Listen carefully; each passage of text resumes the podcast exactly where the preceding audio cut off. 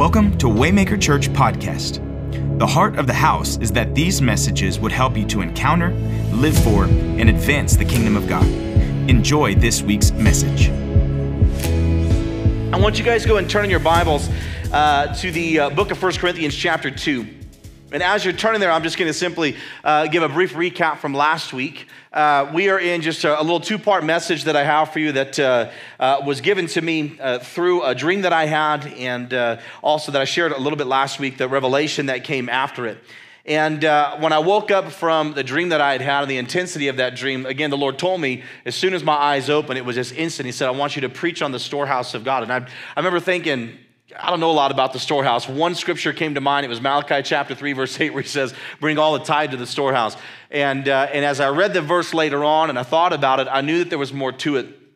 And uh, so, as I spent the time just to read and to prepare, and even again this week, uh, just digging further into it, I just, I'm thankful for just the opportunity to lay the foundation first last week about the storehouses that we see in the scripture um, and how God wants to open up his good treasure to his people. But uh, this morning, we're going to look at, uh, within the storehouse, we're going to look at how it's dispensed. How do we access the storehouse of God?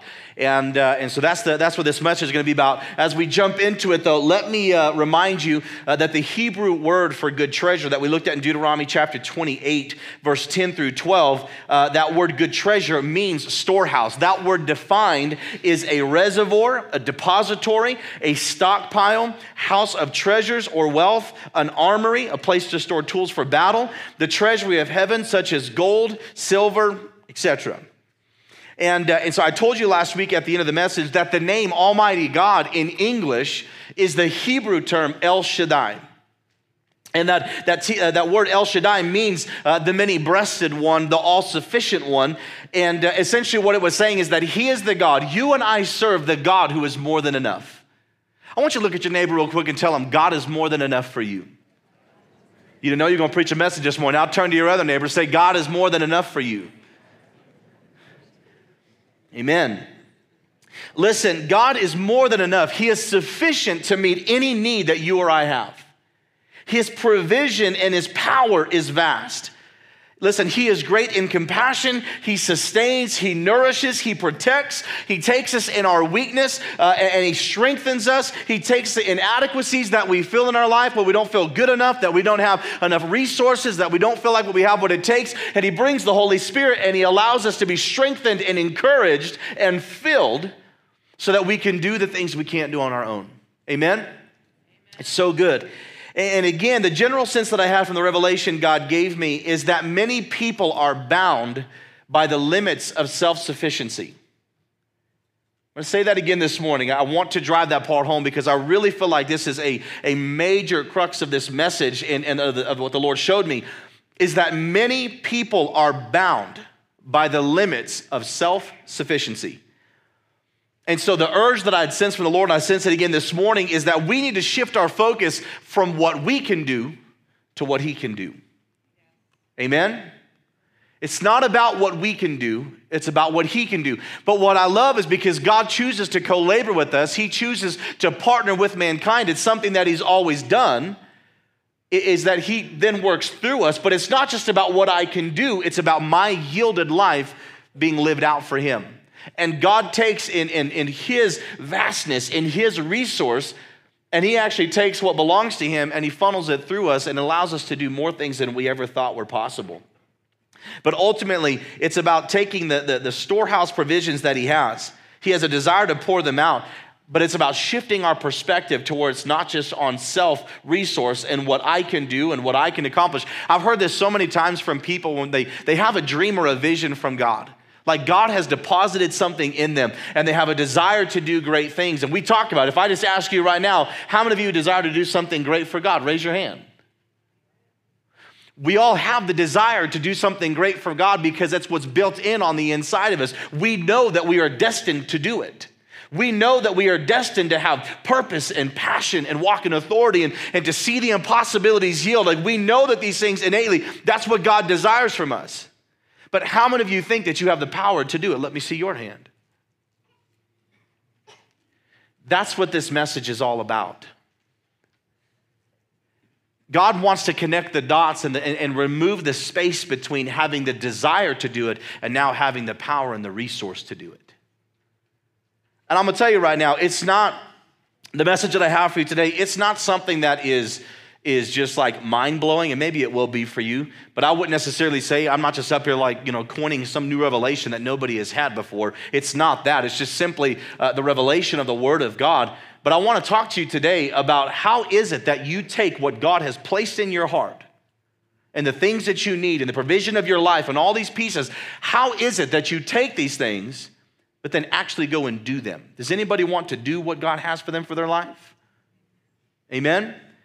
I want to teach you how. So 1 Corinthians chapter 2 verse 9 and 10 this is scripture that you often hear at funerals and I think it's fitting for that but but what I realized is, is it's not just for funerals. The scripture that I'm about to read to you is not just about eternity and someday, it's about today. 1 Corinthians chapter 2 verse 9 and 10 says this. It says, "But as it is written, eye has not seen, nor ear heard, nor have entered into the heart of man the things which God has prepared for those who love him. Now, listen to this. But God has revealed them to us through his Holy Spirit. For the Spirit searches all things, yes, the deep things of God. That scripture right there holds the key for everything that we've talked about last week. I gave you guys the picture, and I didn't have the slide in there this week. I gave you guys a picture last week uh, of a dam and a sluice gate right? Like of an actual water dam. And behind that dam right was a reservoir and it had it represented the resources of god the storehouses of god. But just like any dam that you see if there is a, a way to be able to let water out that's called a sluice gate. And, uh, and, and again when there's the resource behind it if somebody opens up that gate right we talked about the windows of heaven that god wants to pour out then the resource of that reservoir are going to come rushing through that sluice gate. Amen all right, so I gave you that picture because that's the best one that we could come up with for that illustration. But I want to tell you something this morning because we recognize that you and I are not the operators of that gate. Do you know who is? It's the Holy Spirit. Now, here's the thing. I don't know what background you grew up with. I don't know what, uh, uh, there's varying denominations and, and flavors, I guess, of the gospel, if you want to call it that way. But here's the thing I'm going to start with this, and it's not in my notes, but I felt prompted before the message this morning. Is I need you to understand something. The Holy Spirit is not just some mystical force or power force. The Holy Spirit is not an it. The Holy Spirit is not goosebumps that you feel in worship. The Holy Spirit is God. The scripture tells us in, in 1 Corinthians chapter 2, verses 9 and 10, it says that eye is not seen, ear is not heard, neither has it entered into the heart of man the things that the Lord has prepared for those who love him. But here's the thing is how do those things get revealed? The scripture tells us through the Holy Spirit. So I'm going to take a few moments this morning to, to, to look at this because as, as I looked, uh, saw last, we saw last week, God has, he's prepared and he has stored up all of these vastness of things, right? He, he's got tons of resources. There's all kinds of things that he desires for us to have. But how many times have you been frustrated in your life because it seems like the provision of God is closed up to you? Has anybody ever felt that way before? That it feels like no matter how much you pray, how much you read, how much you do, or whatever else, it just seems like there's a wall that's in front. Here's one of the things that I want to remind you. The book of James does tell us that it's possible to pray, but to ask with wrong motivations and not receive. It is possible for us to be double minded and unstable in all of our ways. And the scripture actually tells us, let not that man think that he should receive anything from the Lord. So, inside of this, he's telling us, I have a vast supply that is set aside for you that I want to give to you. But then you also see simultaneously that there are some things that have, we have to pay attention to. There are some things that we've got to make sure that our, our heart is correct. And this actually, I believe that today, what I'm going to talk to you about, I actually believe is one of the biggest reasons why we don't see breakthrough in the church. And, and so we're just going to simply look at it. But uh, so again, the things that God has prepared, right? That's in the storehouse. And this is what I love. He says that eye has not seen. That's awesome. He says that ear has not heard. That's amazing because that means that there is revelation that has not been seen or heard that He has stored up and is waiting for you. Does that excite anybody's spirit this morning on the inside? We're not like Egypt right now, just a bunch of mummies in a tomb. Because if you are, I'm believing this morning is going to be a Lazarus come forth morning. Because it's time for the old man and his self sufficiency to die, to be raised to new life in the sufficiency of Christ. Amen? Amen. And I love this because the Holy Spirit is the one that is going to reveal. He searches all things. And this is what I love too. Pay attention to that verse. It says that the Spirit searches all things, yes, the deep things of God. So the access to the storehouse, the access to the, to the supply and to the resource comes through the person of the Holy Spirit, who is just as much God as God the Father, who is just as much God as God the Son. Listen, the Holy Spirit was there in the beginning, hovering over the face of the water to carry out what God has said. And I realized that this morning, even as I was looking back again at my notes. And the Holy Spirit told me, He said, Joel, I haven't changed. He said, I was there in the beginning. You can look it up in Genesis chapter 1 for yourself. Right? In the beginning. God created the heavens and the earth, and the earth was without form and void, and darkness was upon the face of the deep, and the Spirit of God hovered over the face of the water. And God said, Let there be light. And what happened? And light was. What happened in that moment, right? You can go back to John chapter 1. They're like, oh, the Trinity's not in the Old Testament or, or the Godhead. Yes, He is, because John 1 also tells us that in the beginning was the Word. And the Word was with God, and the Word was God. The same was in the beginning with God. And in verse 14, it says, The Word took upon itself flesh, um, yeah, the Word took upon itself flesh and dwelt among us, and we beheld the glory of the only begotten Son of God. So, in the beginning, we see God the Father who was speaking. We see the Spirit of God who was there in creation. And the scripture tells us there was nothing that was made without the Word, who is Jesus. But what I love about it is you have the authority of the Father, you have the, you have the, the, the, the spoken word of the Son, and the Holy Spirit who carries it out. And it's the same thing today. God still sits on the throne.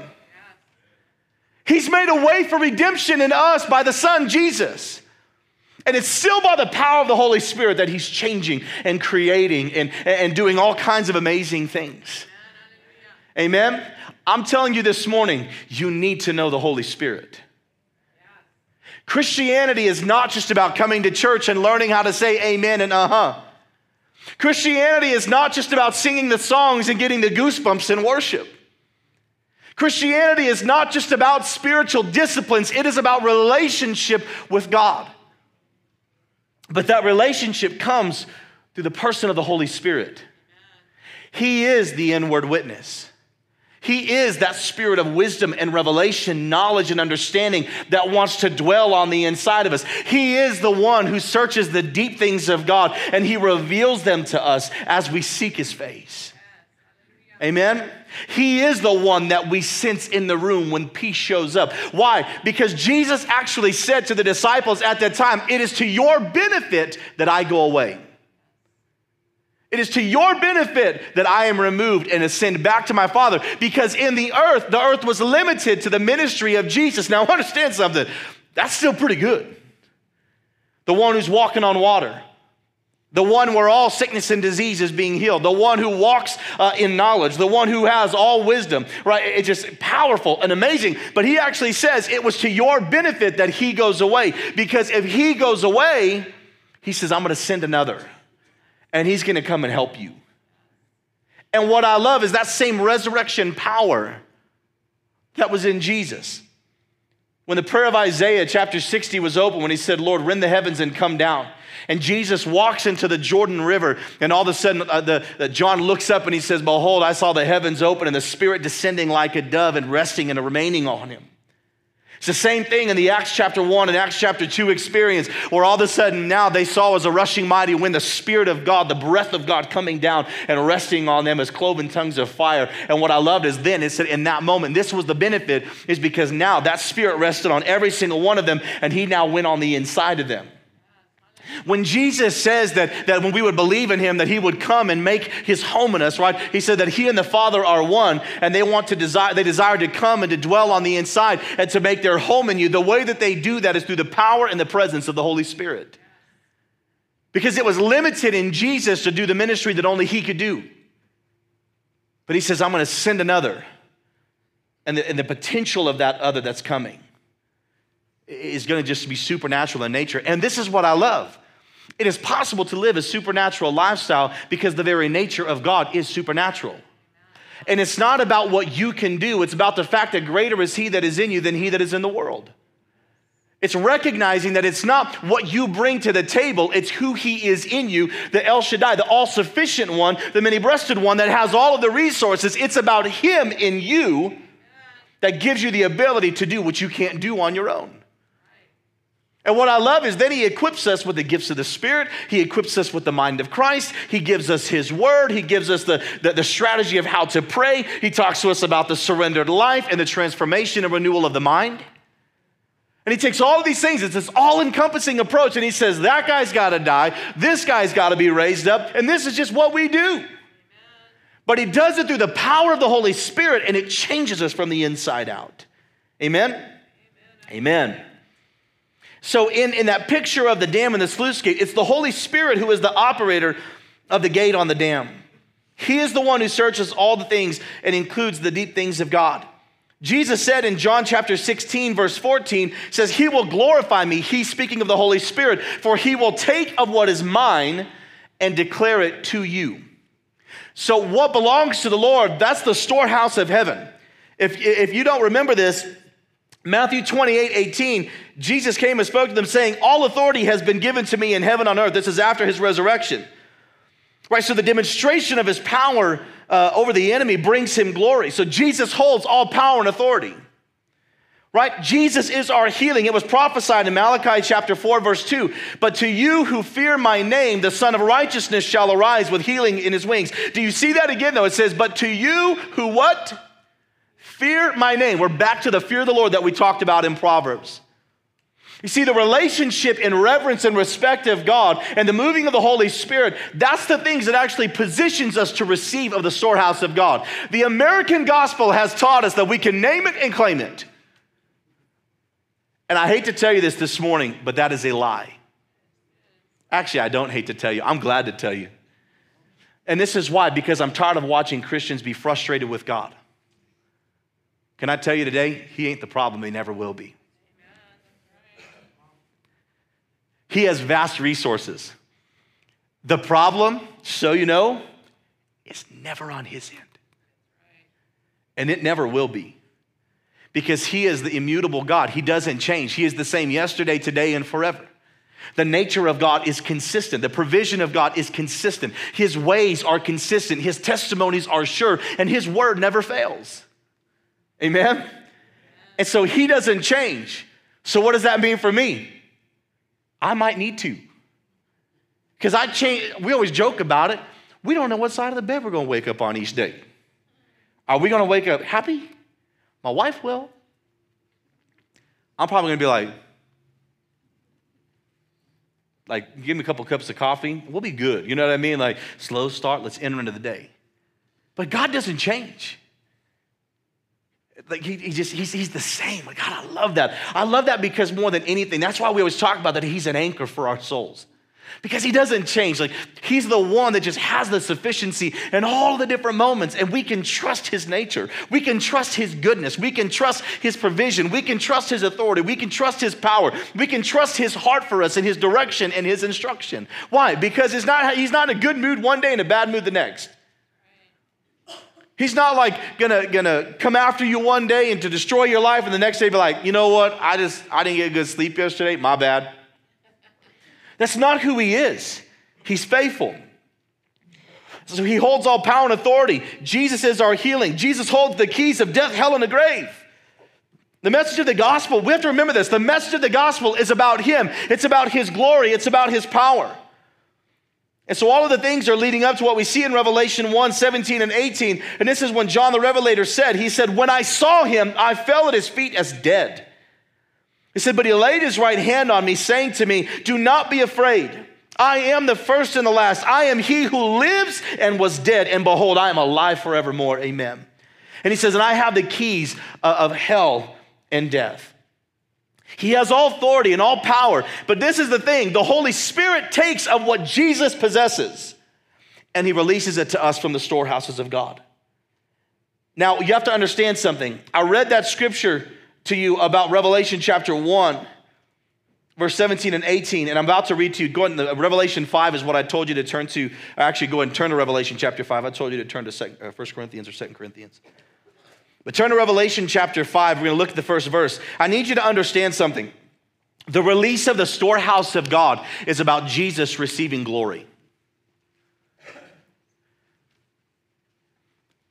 The release of the storehouse of God and the abundant provision and supply that He has, it does bring benefit to your life. But it is actually about His glory. Because when He provides, it causes us to give thanks and praise to his name. At least it should. If you're not grateful, you need to learn to be grateful. But this is what it's all about. Look at Revelation chapter 5, and I'm going to read you the whole chapter because it's only 14 verses, and it's good. And I want you for a moment to like go back to when you were a little kid. Remember back when we had imaginations before we got old and crusty? It's amazing. I don't either. Um, but here's the thing I want you to listen to this, but I want you to imagine because this is actually something that's going to happen, by the way. Listen to this. Starting in verse 1 of chapter 5 of the book of Revelation, it says, And I saw in the right hand of him who sat on the throne, that's the Father, a scroll written inside and on the back, sealed with seven seals. It says, Then I saw a strong angel proclaiming with a loud voice, Who is worthy to open the scroll and to loose its seals? And no one in heaven or in the earth or under the earth was able to open the scroll or to look at it. And so he was overwhelmed. So I wept much because no one was found worthy to open and read the scroll or to look at it. But one of the elders said to me, Do not weep. Behold, the lion of the tribe of Judah, the root of David, has prevailed to open the scroll and to loose its seven seals. And I looked, and behold, in the midst of the throne and of the four living creatures, and in the midst of the elders stood a lamb as though it had been slain, having seven horns and seven eyes, which are the seven spirits of God, sent out into all the earth. Then he came and he took the scroll out of the right hand of him who sat on the throne. Now, listen to this part. It says, Now when he had taken the scroll, the four living creatures and the 24 elders fell down before the Lamb, each having a harp and a golden bowl full of incense, which are the prayers of the saints. Can I get y'all for a second? Pay attention to that. Your prayers are like an incense and an aroma to the Lord. Do not negate praying. Do not negate crying out and asking God.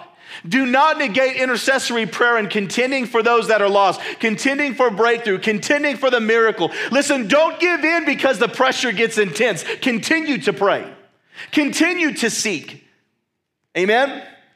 Listen, because I love this. It literally says that there are golden bowls full of incense, which are the prayers of the saints.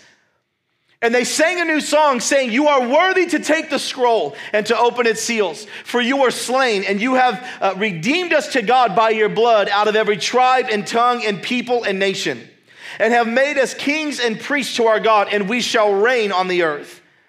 Then I looked and I heard the voice of many angels around the throne, the living creatures and the elders. And the number of them was 10,000 times 10,000 and thousands of thousands, saying with a loud voice, Worthy is the Lamb who was slain to receive power and riches and wisdom and strength and honor and glory and blessing.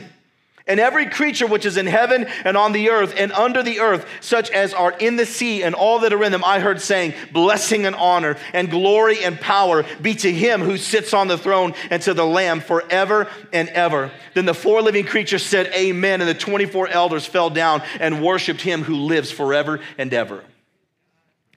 You have to understand again, the American gospel has put us as the central focus of the gospel. The gospel of the kingdom is it has been and it always will be about him.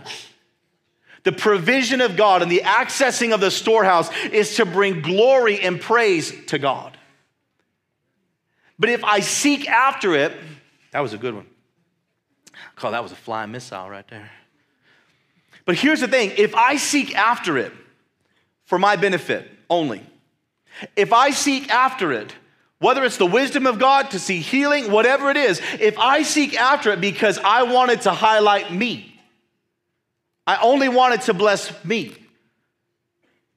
it's only about me, then I will never receive of the storehouse of God. If you, as a parent, have a child who is selfish, are you going to indulge their selfishness? No. At least you shouldn't. I mean, if you want them to be rotten later on, okay, because we understand that, right? That if we spoil the children to a certain degree, you're going to find out that they're going to become entitled adults and they're not really good for anything. How much more the riches of the resource of heaven? Have you thought about that? How much more if God was to affirm selfish behavior potentially, and we think that that's the way to go about it? I want something, so I'm just going, that's mine. Now, here's the deal the Lord may give you instruction to speak a word to something, follow his instruction and declare it. But just walking around to somebody else's house and going, that house is mine. Whatever, it's actually theirs because you don't live in it if it's just about material possessions, if it's just about physical wealth, can I remind you of something? You don't get to take it with you. You can have trillions. And guess where it goes when you go in the grave? Wherever your will or the courts say that it goes. So it's about focusing on the right things because at the end of the day, God wants to trust, uh, trust us with the true riches of the kingdom.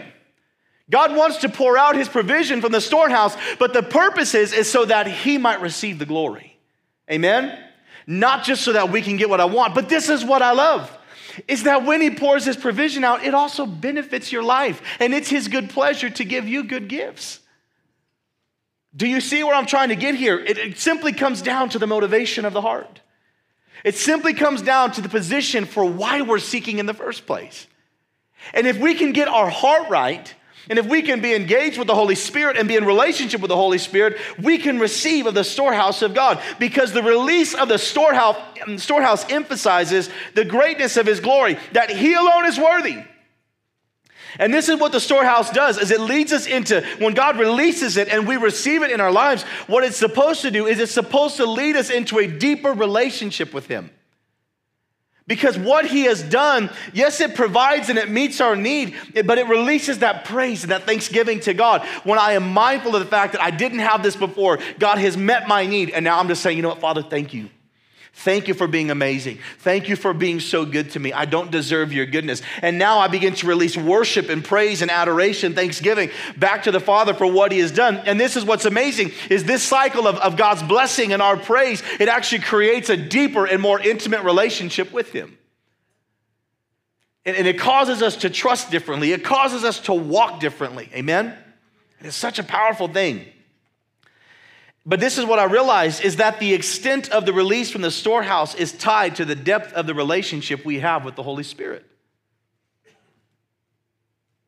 The measure that we gain access is directly related. And it's not so much, I'm not talking about like a legalistic way that you have something to prove or to earn. It's not, it's not what I'm talking about in the covenant that we have with the Lord.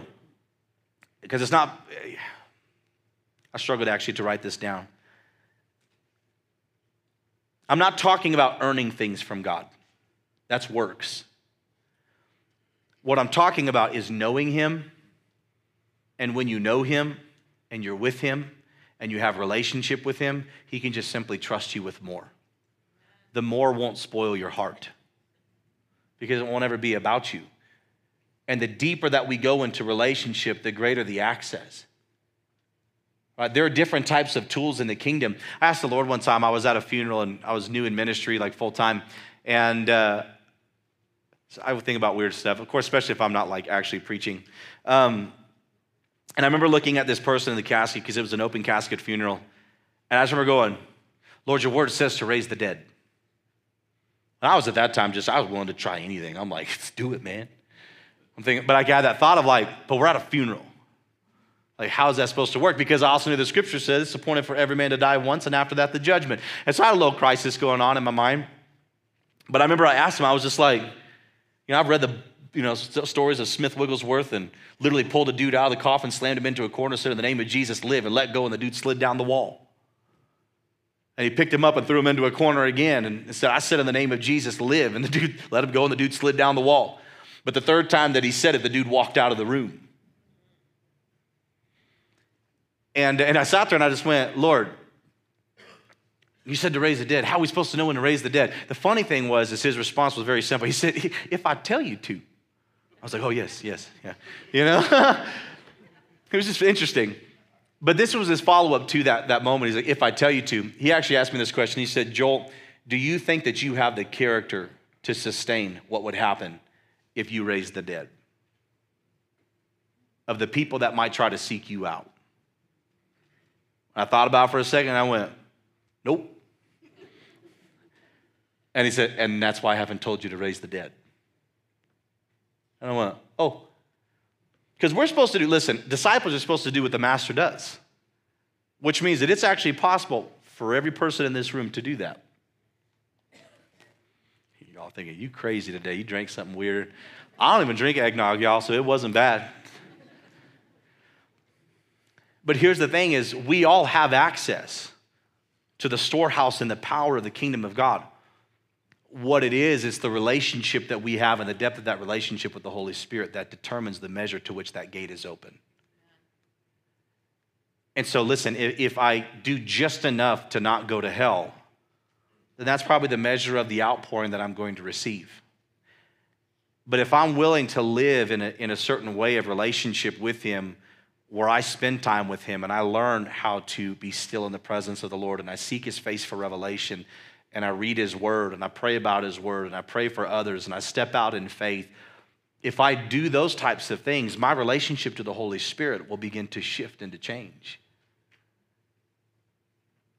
Can I lay hands on somebody a thousand times and not see breakthrough, but still trust God for healing? Because it's not about me and whether I saw something and felt good about myself because they got healed. You see, there is a breaking inside of us, and that's what we always hear about with the anointing that there is a crushing that has to come first. The crushing that has to come first is that you have to die to yourself. Because God won't share his glory with any, and that's what we're talking about. He is the one that is worthy. He is the one that, that all glory and honor and praise and dominion and might and wealth and power, it's to his name. And we have a culture that's built up about their following and their level of influence. I hate to say this, God does not care about how many followers you have on social media.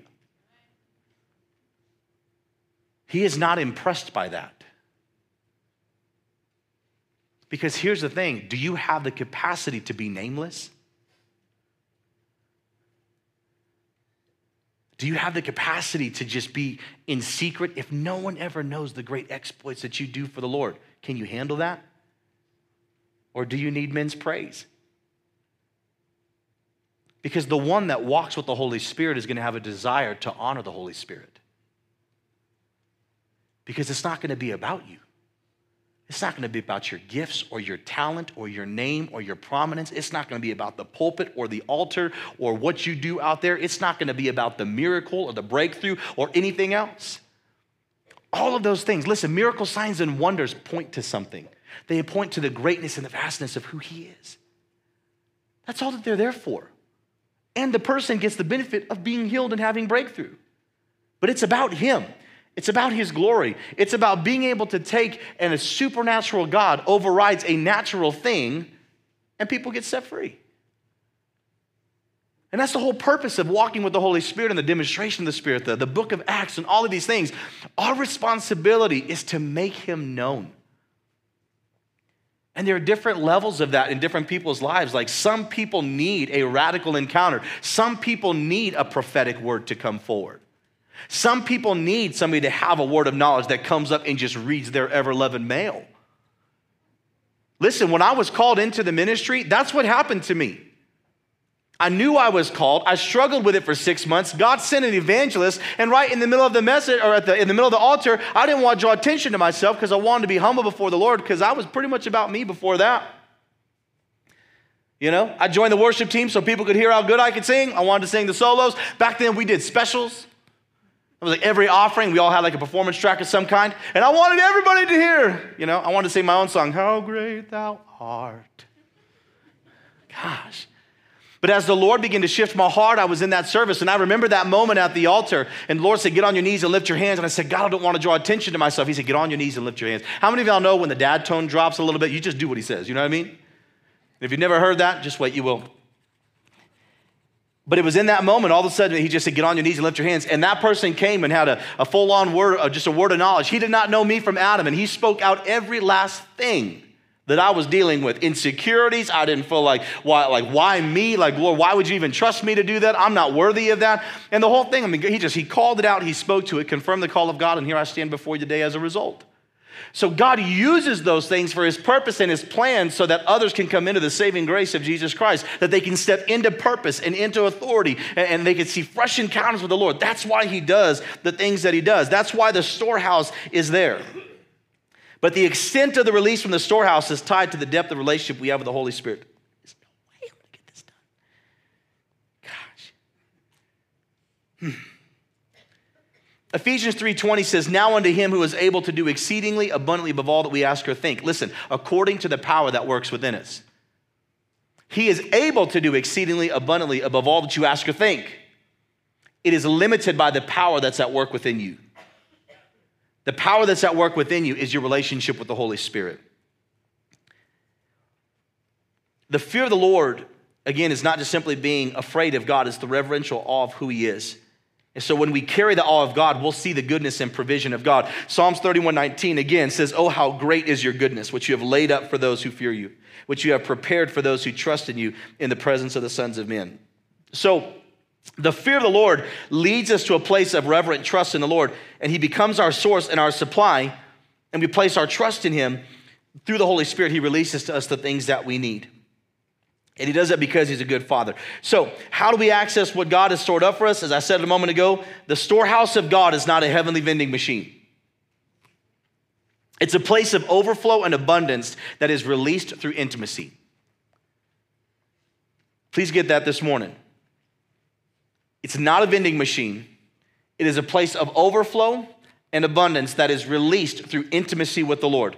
Wisdom, healing, provision, and favor do not come simply because we want them to. It does not come just because we, in our best religious voice at the end of our prayer, could say, In the name of Jesus. Ah. Listen, it's not the eloquence of our prayers that causes him to respond to us. It's not just a vast amount of knowledge or scripture that you have memorized that causes him to respond to us. It's not about that. It's about the intimacy that I have with him and knowing him and spending time with him and seeking him, saying, like, like literally a prayer in my heart right now. And I laid on my face during worship and asked for the same thing. I said, Holy Spirit, I want to know you more. Because cool, I've stepped into whatever you know experience that I've had, and that's awesome. But there, there's always more. There's all like the entirety of your life. You, you could be 125 years old, and there's still more. Mankind may not change, but there's more. We're going to spend eternity looking at the more and never run out. So, again, the things of God, the access to the storehouse is access through relationship with the Holy Spirit. And so, to access the storehouse of God, we have to do a couple things. First, we have to learn how to sow to the Spirit. Galatians 6 8 says, For he who sows to his flesh will of the flesh reap corruption, but he who sows to the Spirit will of the Spirit reap everlasting life. And so, how do we sow to the Spirit? Through the cultivation of Christ like nature in us, right? It's the transformation and the renewal of the mind that, that takes us out of self indulgence and self gratification to freedom in Christ.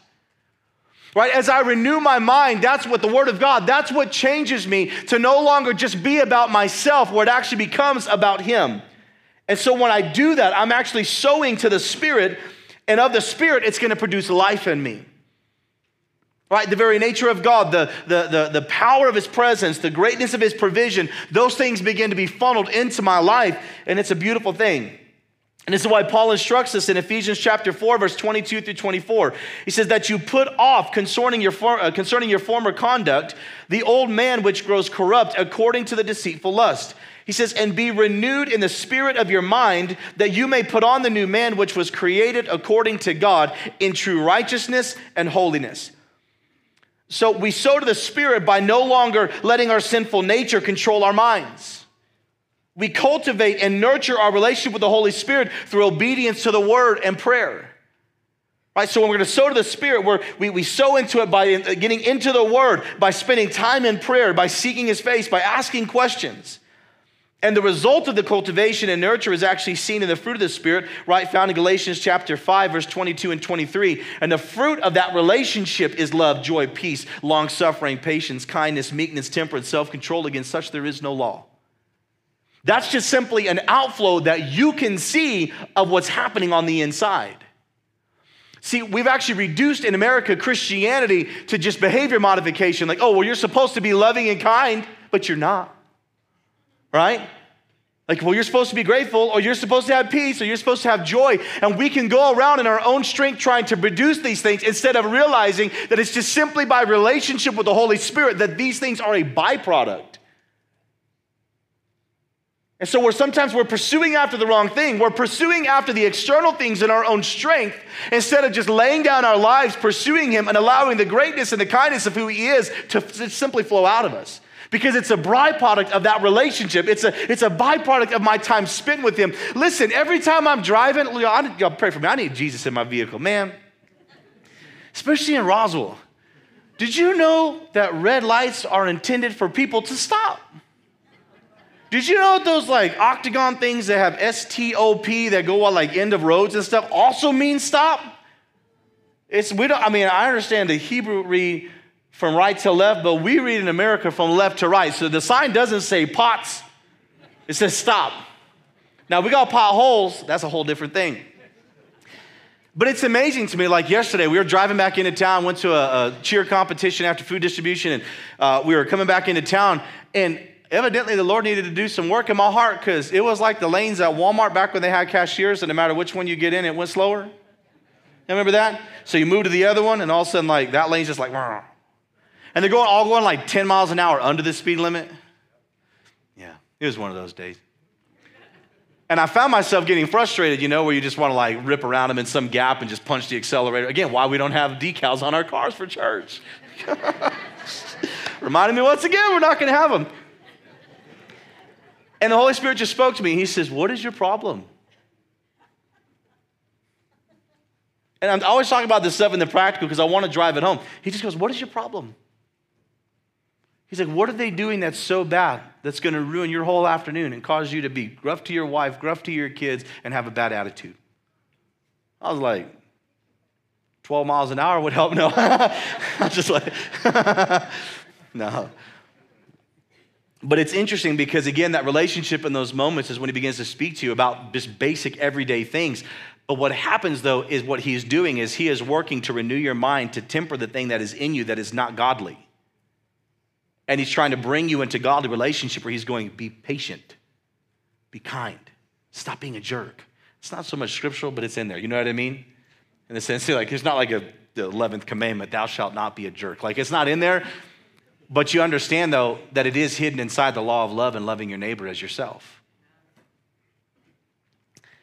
And so, to sow to the Spirit, we have to feed on the Word of God and be sensitive to the leading of the Holy Spirit.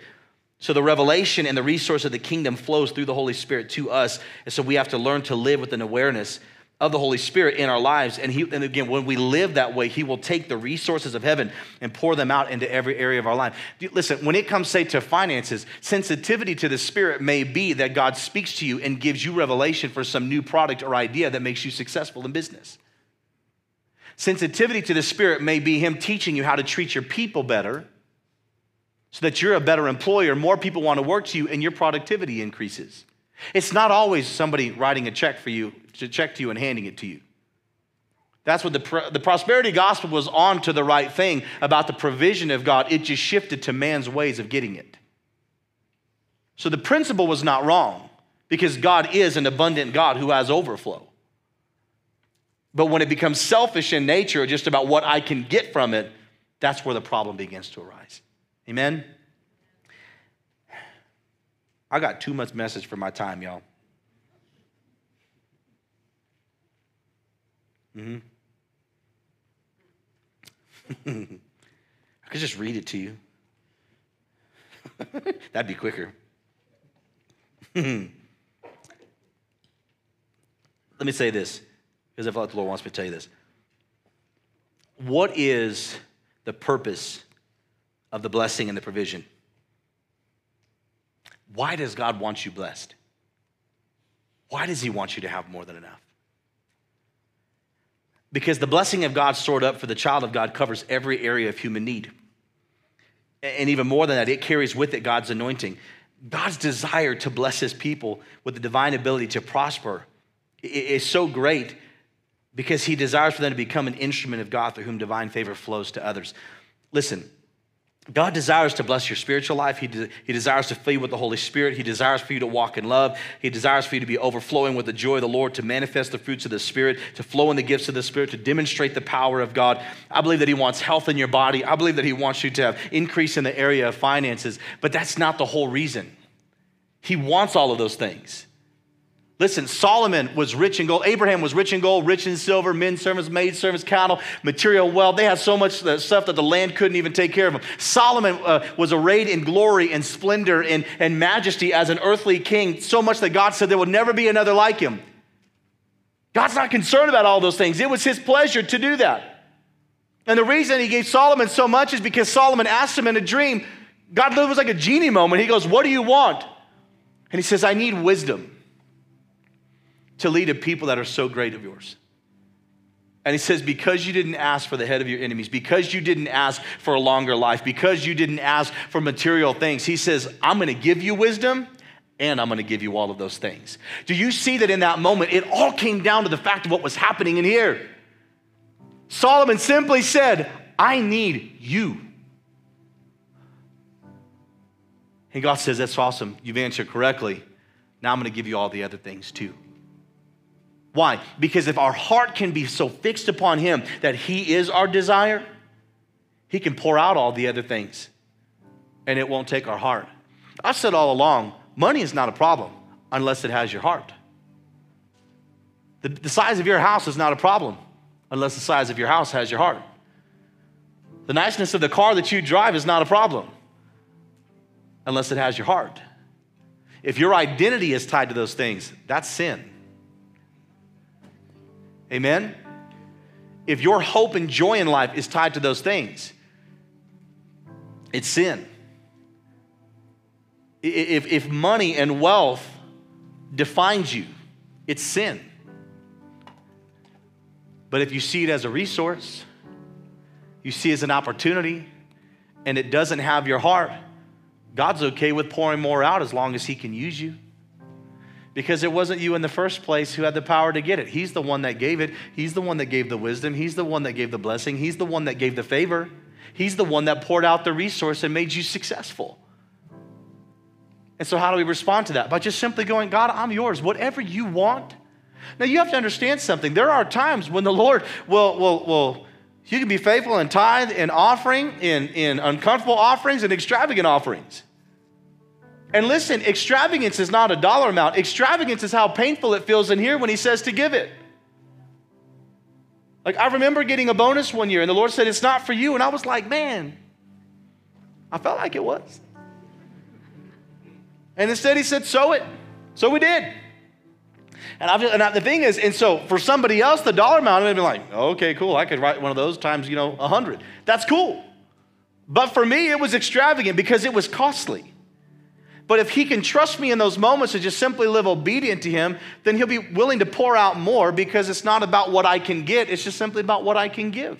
And what I love about the nature of generosity and giving and the resource of it is that is actually what opens the door. Listen, we talked about this before with the tithe. Do we realize that the access to the storehouse of God is so often related to our obedience? Because again, when it comes to money specifically, He knows that like we want to provide for ourselves. That's part of the fallen nature.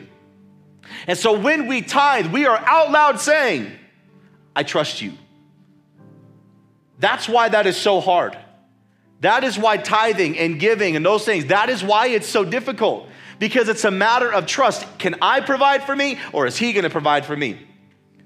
And when we're not in a, in a close relationship with him, especially early on, and we don't have understanding and we've not seen the provision of God, what ends up happening is, is we're going, oh, but maybe he won't. And all the what if questions begin to well up on the inside of us, and it leads us into doubt and unbelief and away from the promises of God. But what we learn is that when we trust Him and we walk by faith, and the storms crop up. Listen, when I, when I began to step out in that area, did you want to know what happened? My truck broke down.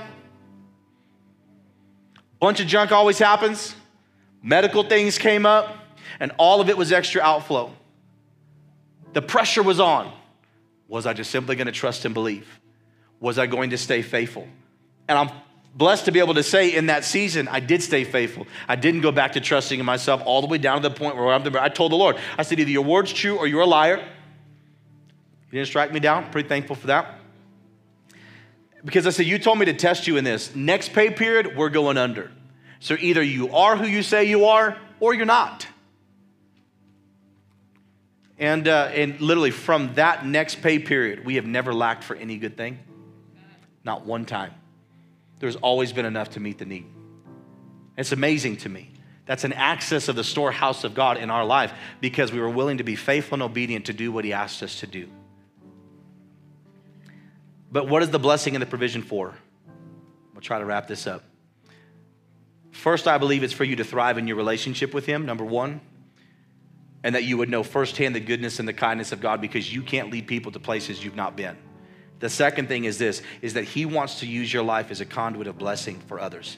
The blessing and provision of God is about overflow. It's 2 Corinthians 9, 5 through 11, where he says, Therefore, I thought it necessary to exhort the brethren to go over you ahead of time and prepare your generous gift beforehand, which you had previously promised, that it may be ready as a matter of generosity and not of grudging obligation. But this I say he who sows sparingly will also reap sparingly, he who sows bountifully will also reap bountifully. So let each one give as he purposes in his heart, not grudgingly or of necessity, for God loves a cheerful giver. Listen, and God is able to make all grace abound towards you, that you having, uh, always having all sufficiency, right? He's El Shaddai, the all sufficient one God is able to make all grace abound towards you, that you, always having all sufficiency in all things, may have an abundance for every good work.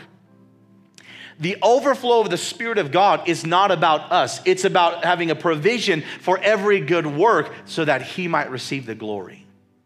Amen? If we can shift and position our heart to where we realize we're not manipulating Him to get something from Him. I don't pray just because I want something. I don't pray and ask just because I feel like I need something. If I can shift my heart to seek Him and to know Him and desire Him, He'll actually just simply put desires in my heart. He actually says He would give me the desires of my heart and not necessarily just in things that I want. I believe that He will actually change the desires of my heart. He will give me the desires of my heart. So what didn't need to be there gets washed out, and what needs to be there, He places it there. And once He places those desires there, they typically are going to align with His kingdom and as they align with the kingdom, I'm going to see the blessing, the provision, and the overflow of who He is. And the deeper I go, the more access I receive. And it's the same for all of us. So, the nature of the storehouse of God and the blessed life is seen through the life of generosity. And this is what's cool. In the Hebrew, blessing is a state of being that is totally separate from temporal situations or circumstances. Those that said that they are blessed by God, it, it, it didn't, none of the things that around them were a factor in that. It was something that was totally separate from that temporary situation or the things that they were going through. And the overflow of a blessed life is found in the one who is happily generous. And you have to understand something generosity is not just with, with finances, generosity is with your time. Generosity is in how you serve others. Generosity is in the moments that you stop for people and you take the time to invest in their life and to sow into them. It's a generous life. And so this morning, the I realized that. Thank you for giving me 10 extra minutes. Not that you had a choice because I was still speaking. But um, the thing is, is, is God wants to pour out his provision upon your life so that your life can have the impact that he desires for it to have if you want to be able to do the dreams and the visions and the things that God has placed in your heart, you need to know the Holy Spirit. He is the access point, He is the delivery system. Thank you for listening to the Waymaker Podcast. To simply connect, or if this message ministered to you and you would like to support the ministry, you can simply go to waymakerchurch.org.